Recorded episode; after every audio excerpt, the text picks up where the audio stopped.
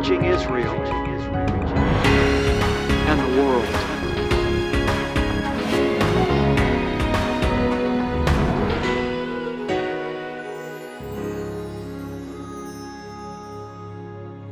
Shalom uvracha, beloved. That means peace and blessings. Welcome today to Discovering the Jewish Jesus.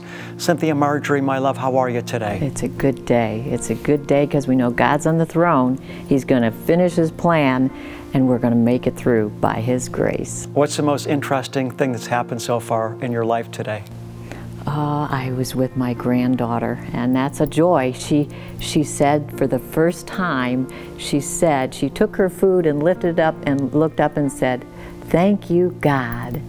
And that was the first I've heard her speak of the Lord and looking up to Him. It, I had to videotape it. I told her to, to, to thank God again for her food, and she did it, so I captured it on film. Wow, wow, wow. that was beautiful. You know, it's an amazing thing, the consciousness of God's presence that children have. I mean, they're too young to articulate their thoughts, but I notice with our granddaughter that when I begin to pray, her eyes just like get so focused on me and they're full of love or she'll lean her head in, into my into my shoulder she can't even understand the words that i'm saying most of them but there's something about the presence that kids just recognize it because they've come right from the womb of the Lord. So um, it's a beautiful, beautiful thing. Yes. Jesus said, Unless we become as little children, we shall not enter the kingdom of God. Enjoy today's program.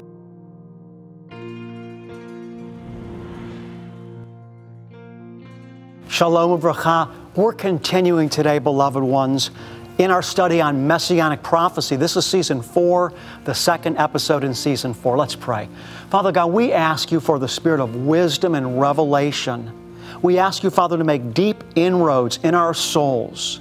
Father, that we would be utterly convinced that Yeshua is the only way to you and that, Father, being convinced, we would have the courage to be bold witnesses in this wicked and perverse generation.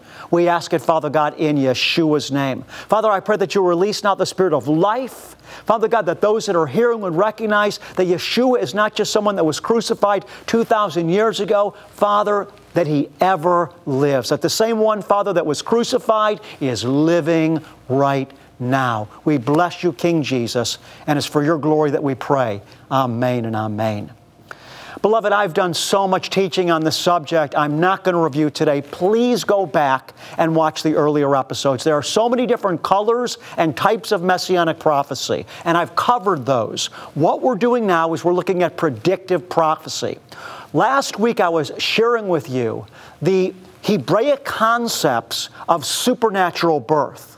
We know that Yeshua was manifest into the world when Miriam, his mother, Mary, we say in English, conceived him by the Holy Spirit. Many of us know the story. All of a sudden, the angel came to Mary, told her that she had conceived by the Holy Spirit of God, by the Ruach, the breath of God.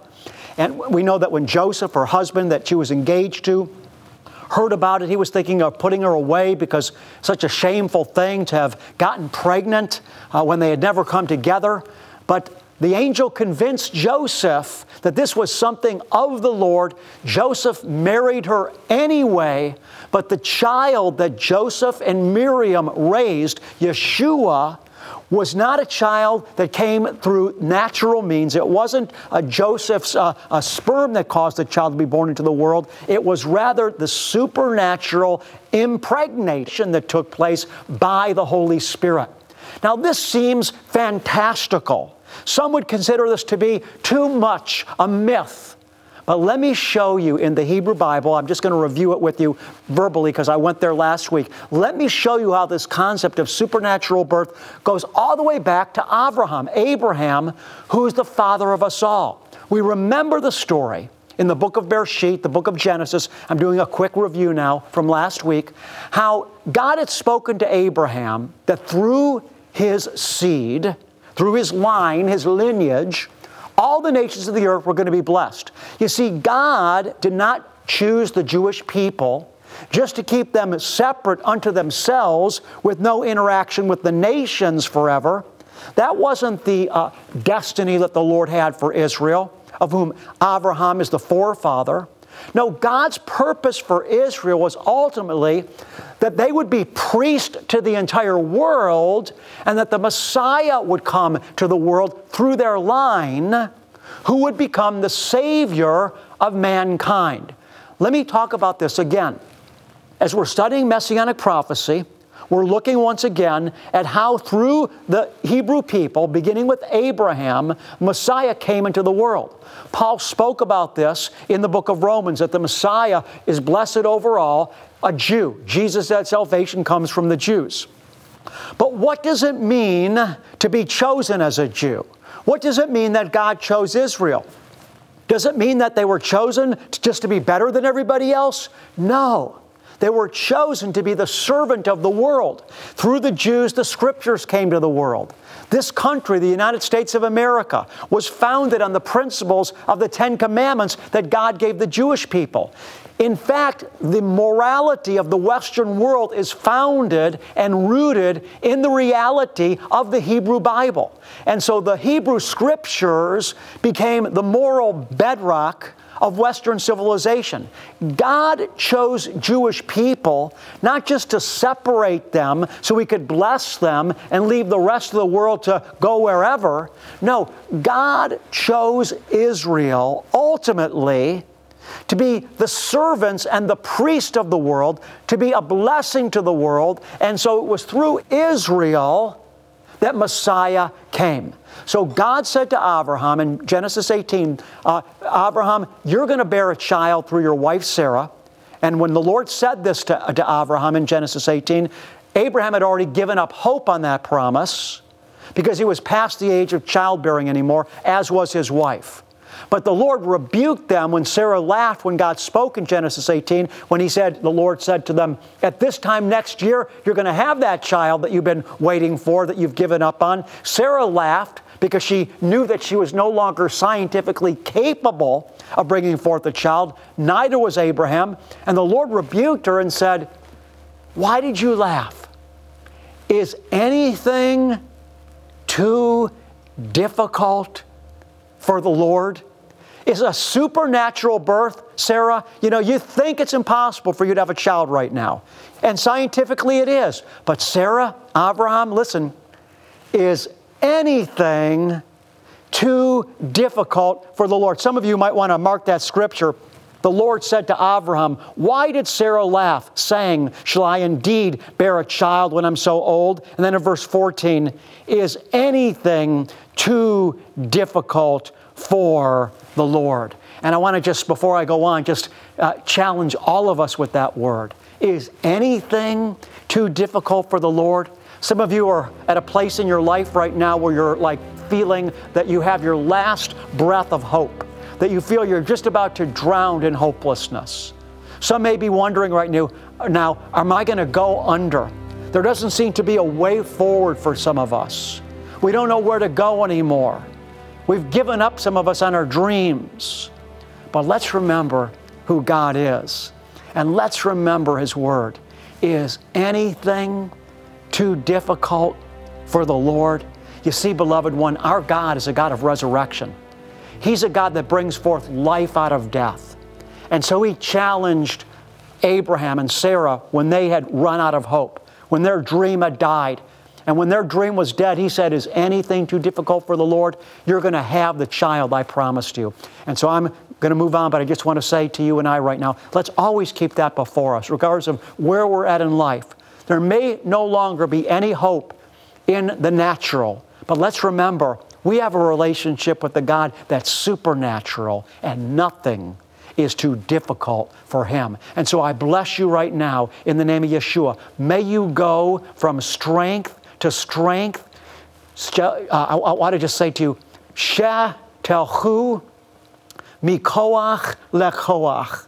May you go from strength to strength as God encourages us with faith. He's supernatural and nothing is too difficult for him. And so the Lord says to Abraham, At the appointed time I will return to you at this time next year, and Sarah will have a son. Well, sure enough, the Lord, a year later, Sarah had the son Isaac, and the line continued Abraham, Isaac, Jacob. The line of Messiah continued into the world, and uh, Yeshua was eventually born. We read in the book of Matthew, chapter 1, verse 18 through 23. Now, the birth of Yeshua, the birth of Jesus Christ, was as followed. When his mother, Mary, had been betrothed to Joseph before they came together, she was found to be with child by the Holy Spirit. And Joseph, her husband, being a righteous man and not wanting to disgrace her, planned to send her away secretly. But when he had considered this, behold, an angel of the Lord appeared to him in a dream, saying, Joseph, son of David, do not be afraid to take Miriam as your wife, for the child who has been conceived in her is of the Holy Spirit. She will bear a son, and you shall call his name Yeshua Jesus, for he will save his people from their sins. Now, all this took place to fulfill what was spoken by the Lord through the prophet. Behold, a virgin shall be with child and shall bear a son, and they shall call his name Emmanuel, which translates means God with us. And so it's helpful when some might have a difficult time believing that a virgin could conceive, as was the case with Mary or Miriam, to recognize that this concept of supernatural birth is not something that's new to the Brit Hadashah, to the New Covenant scriptures. It's something that's rooted all the way back in the Old Testament, all the way back, beloved, to the first book of the Old Testament, to book of Genesis, where Sarah, that was way past the age of childbearing, both her and Abraham, close to 100 years old, 90 and 100 years old, and God supernaturally gives life to their organs and brings forth Isaac. And so let's just encourage ourselves that we've got a God that's the God of the impossible and recognize that when Yeshua was born into the world supernaturally, by the Ruach HaKodesh, he was continuing the messianic uh, uh, uh, um, uh, river that began with the life of Abraham and Sarah in the giving forth of their son Isaac. And that Jesus repeated Israel's history by being born into the world supernaturally and brought it to a climax by not only being born by a woman that was too old to conceive but being born by a woman that had never been impregnated. And why should not Yeshua's birth be the most supernatural birth at all? In other words, Isaac's birth was supernatural, Baruch Hashem. But shouldn't we expect that Yeshua's birth would be the climactic supernatural birth because he is the most unique being that has ever lived in the world, past, present, and future? And with that being said, we would expect Yeshua's birth to even be more supernatural than the birth of Isaac. So God goes a step further. He doesn't impregnate a woman that's 90 years old by a man that's 100 years old. He impregnates a woman that had never had relations with a man and brings forth the Savior of the world, Baruch Hashem.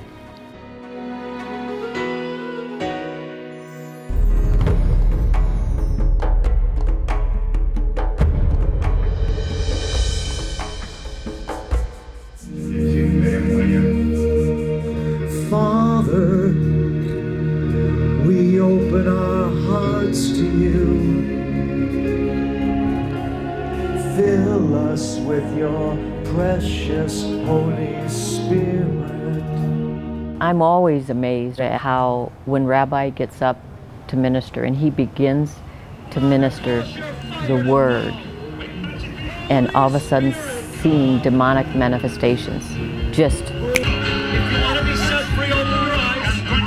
it's not like rabbi was was preaching anything about the demons or, or satan. Sometimes he'll just sing in the spirit and that will prompt the demons to manifest. I think it's the power of the presence of God that comes down from heaven, is what I see. It really descends. It's like a, a heaviness from heaven that descends in holiness.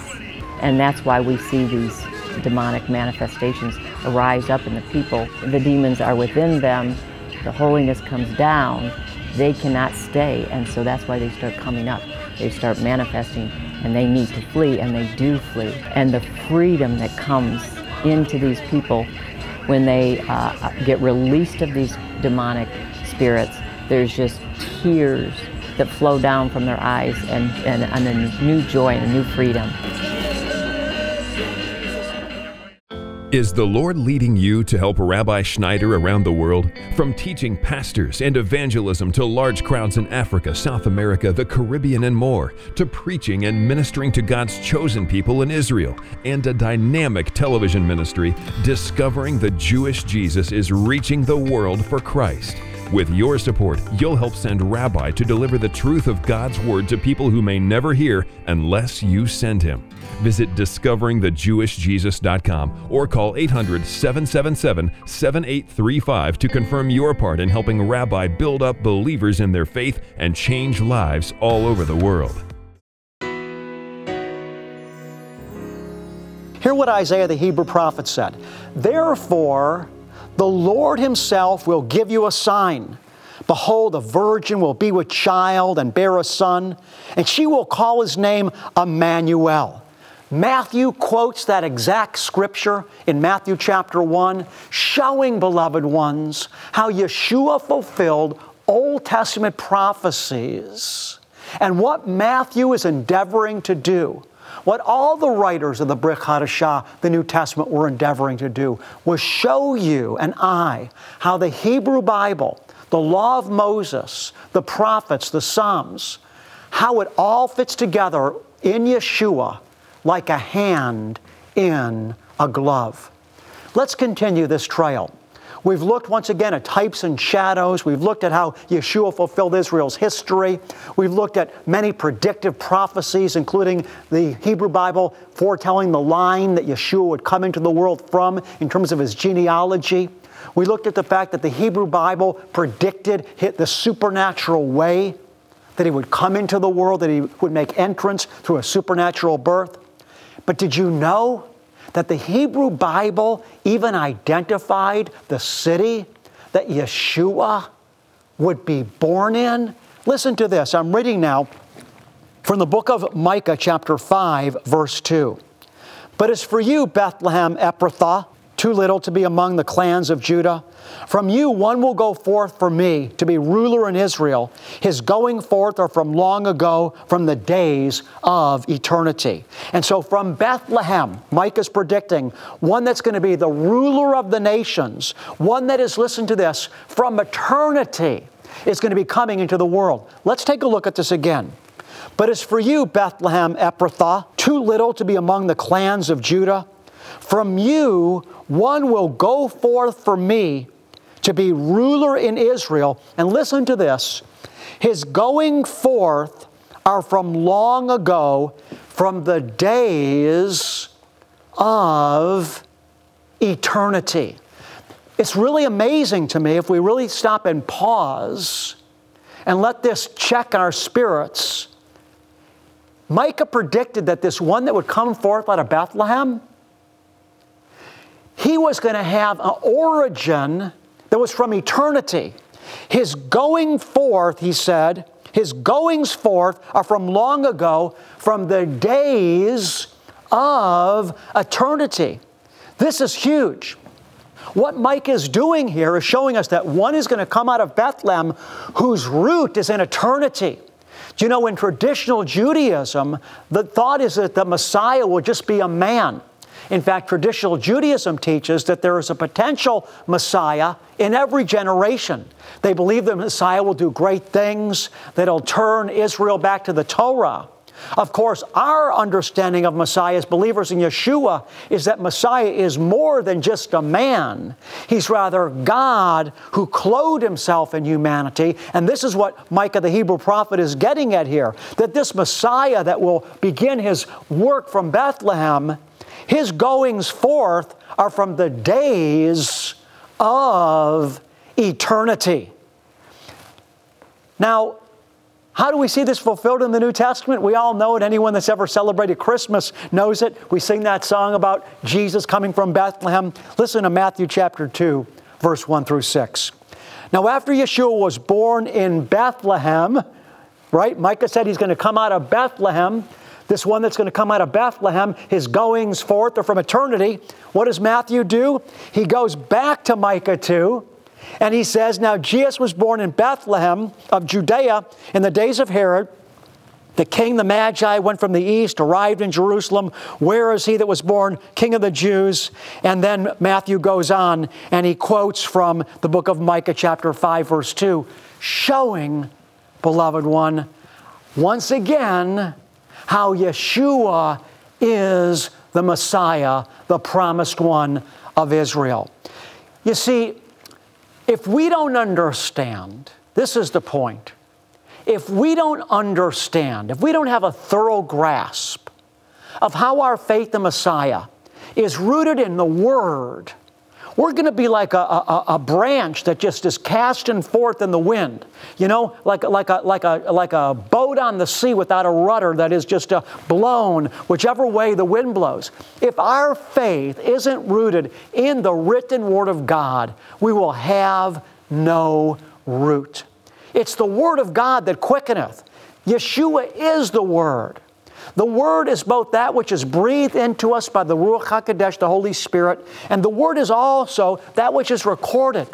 David in Psalm 19, Psalm 119, he kept speaking of the Word. He said, Revive me with your Word. I meditate on your Word day and night. And so, if we want to have depth to our faith, we need to do what uh, is spoken of in the Scripture. We need to study to show ourselves approved.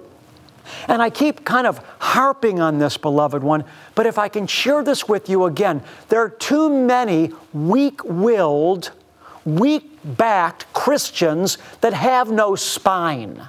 And they have bowed down to the power of political correctness.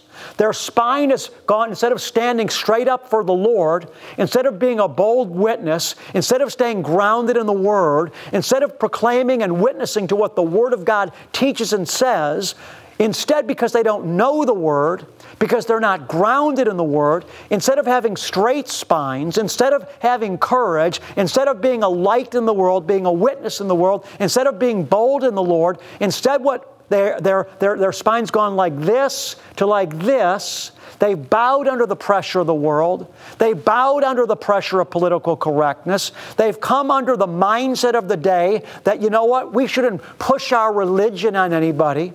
We shouldn't push our faith on anybody. But, beloved, that's not an apostolic faith. The apostolic faith is when Jesus chose the 12 and he sent them forth. And he said, As the Father sent me, so also I now send you. An apostolic faith is given to us at the end of the book of Luke and the beginning of the book of Acts, where Jesus ascends up to heaven and the disciples are given the commission to go make disciples of all nations. And they went out into the entire world preaching the gospel. So don't tell me that we should not share our faith with people. Don't tell me that we should not be preaching the word. Don't tell me that we should not share the good news of Jesus with our friends and family and neighbors. This is the Great Commission. And if we don't know the Hebrew Bible, and if we're not rooted in the scriptures, and if we're not absolutely convinced that Yeshua is the only day, only way, we'll never fulfill that apostolic calling. So my hope and my prayer, beloved one, is by seeing how Jesus fulfills messianic prophecy, your spine will be strengthened. You'll have peace and be His witness.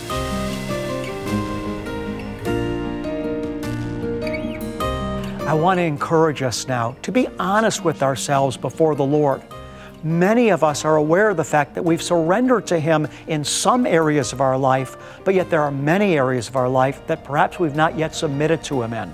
I remember when I was in school as a young boy, they gave us a microscope and they put something on a slide, and we looked at what was on that slide through the microscope. At first, we saw nothing. But then when we adjusted the lens and turned up the power, suddenly we were able to see on that slide little organisms moving around. It took the amplification of the lens to be able to see it. Some of us right now are being convicted by the Holy Spirit in the area of our finances. He's turning up His power. He wants us to see that we need to surrender to the Lord and trust Him with our finances. Beloved, while we're on this earth, we have an opportunity to do good. And all of us should be sowing into the kingdom for the furtherance of the gospel. If you believe in this ministry, I want to encourage you, beloved, make an offering today. God will reward you for everything that you do. Here's how you can donate or become a monthly partner. Send your tax deductible gift to Discovering the Jewish Jesus, P.O. Box 777, Blissfield, Michigan 49228. Visit discoveringthejewishjesus.com, call 1 800 777 7835, or text the keyword Rabbi to 45777. To show our appreciation, we will send you an audio CD and download of Rabbi's Message of the Month and our most recent newsletter. Your gift is bringing salvation, healing, and deliverance to Israel and the world through television, internet, and crusade outreaches. Finally, many of us have been faithful to the Lord with our finances while living. For those of you who like to remember the Lord in your finances when you go to heaven, click Will and Estate Gifts at discoveringthejewishjesus.com. I'm on the Mount of Olives, and I want to close the broadcast today by speaking the blessing that Father God said should be spoken over His people. In the book of Numbers, chapter 6, the Lord told Moses and Aaron, Speak these words over my people, and I will place my name upon them and bless them.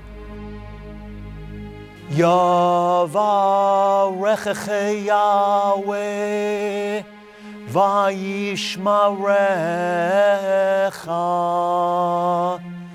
Ya'er Yahweh panav elecha vichunecha. Yisa Yahweh panav ve'asem lecha. Shalom.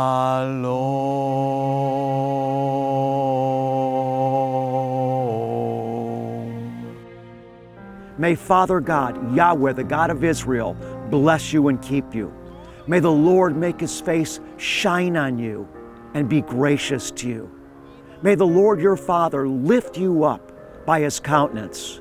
And Father God is going to continue, his beloved child, to give you his peace. Revelation today for a brighter tomorrow.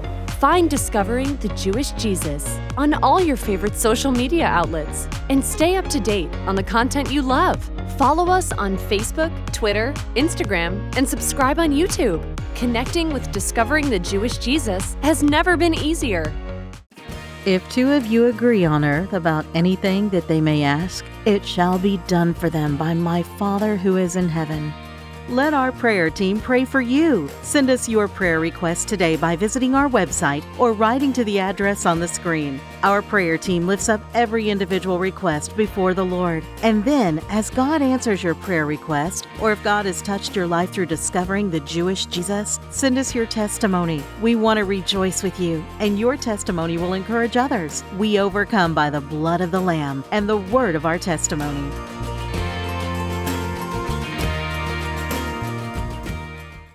Next time on Discovering the Jewish Jesus, learn how understanding messianic prophecy can bring you to a place of greater commitment in your walk with the Lord. Don't miss this exciting episode.